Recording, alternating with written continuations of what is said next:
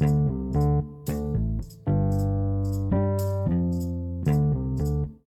วัสดีครับเช้านี้มาฟังพอดแคสต์ของตั้งที่ราชนะครับเช้านี้ผมผมได้ฟังพอดแคสต์ของ n e t f i Day เนาะเกี่ยวข้องกับการวิธีปล่อยตัวเองออกจากกรงขังความคาดหวังนะครับ ความรู้ที่ผมได้เรียนรู้ในวันนี้ครับในการออกวิ่งออกกำลังกายก็คือ เขาบอกว่า ให้เขียนความรู้สึกลงบนพื้นทรายที่ลบและเขียนใหม่อยู่เสมอ เป็นชีวิตที่เหมือนนกฟินิกซ์ที่ตายแล้วเกิดใหม่นับล้านล้านครั้งอยู่เสมอ และเปลี่ยนชีวิตเป็นสิ่งใหม่ที่ไม่มีสิ้นสุด จนลมหายใจสุดท้ายนะครับ อันนี้เป็นคำที่ผมได้ฟังหือเป็นคำที่คมนะครับทำให้ชีวิตของเราใช้ชีวิตอย่างมีความสุขนะครับ แค่บอกว่าให้เขียนชีวิต หรือว่าความรู้สึกของเราอยู่บนพื้นทรายและลบและเขียนใหม่อยู่เสมอนั่นหมายถึงว่า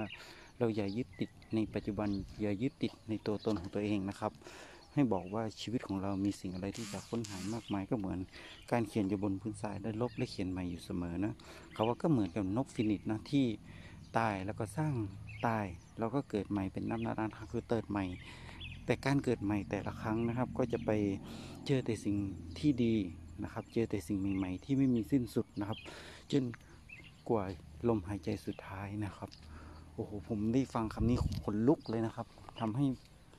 ผมว่าถ้าใครได้ฟังคำนี้นะหรือว่าคนที่กำลังท้อแท้ในชีวิตนะครับ หรือคนที่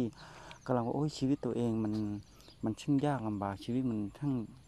ผมว่าเรามาฟังเพอดแคสตัวนี้ดูนะครับ ผมว่ามันทำให้ใจชื่น มาทำให้รู้ว่าเอ้ยชีวิตของคนเราอะมัน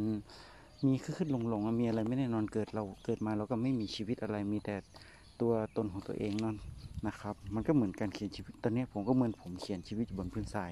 ขึ้นขึ้นลงลงลบลบขึ้นขึ้นนะครับ สุดท้ายเราก็จากไปจนลมหายใจสุดท้ายนะครับ วันนี้ก็สวัสดีครับ